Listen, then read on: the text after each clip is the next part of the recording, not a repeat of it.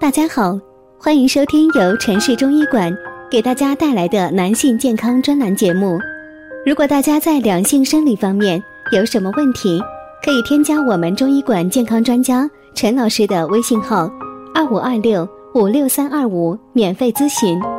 好了，现在由本栏目的主播为大家带来今天的节目。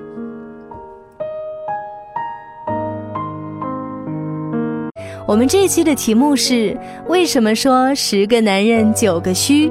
中医告诉你真相。时下呀，男人尤其是中老年男性，无不谈性色变，只因一个虚字啊！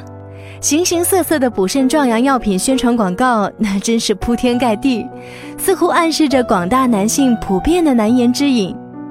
在民间十男九虚的话语影响之下呢，许多的人那更是着急了。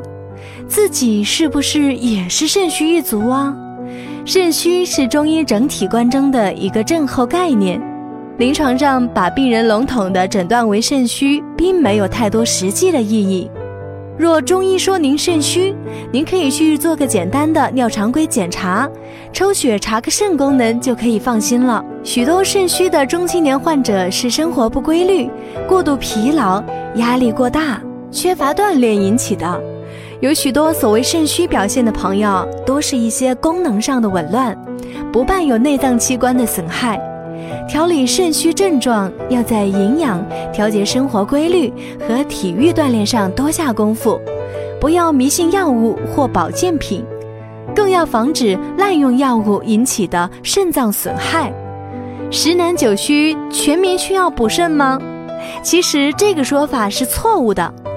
很多人呢，其中有不少年轻人见了医生，总是爱问自己是不是肾虚了，我要不要补肾呢？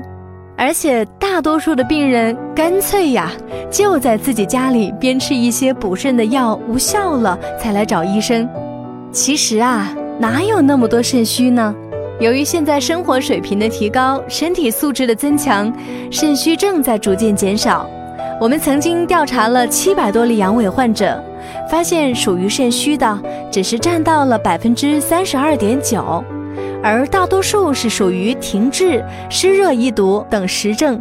想想看呢，就连阳痿也并非是以肾虚为主，更何况是其他疾病呢？肾是人体的一个器官，肾虚是器官的病变吗？中医所说的肾，不像西医的肾那样是一个解剖学上的具体器脏。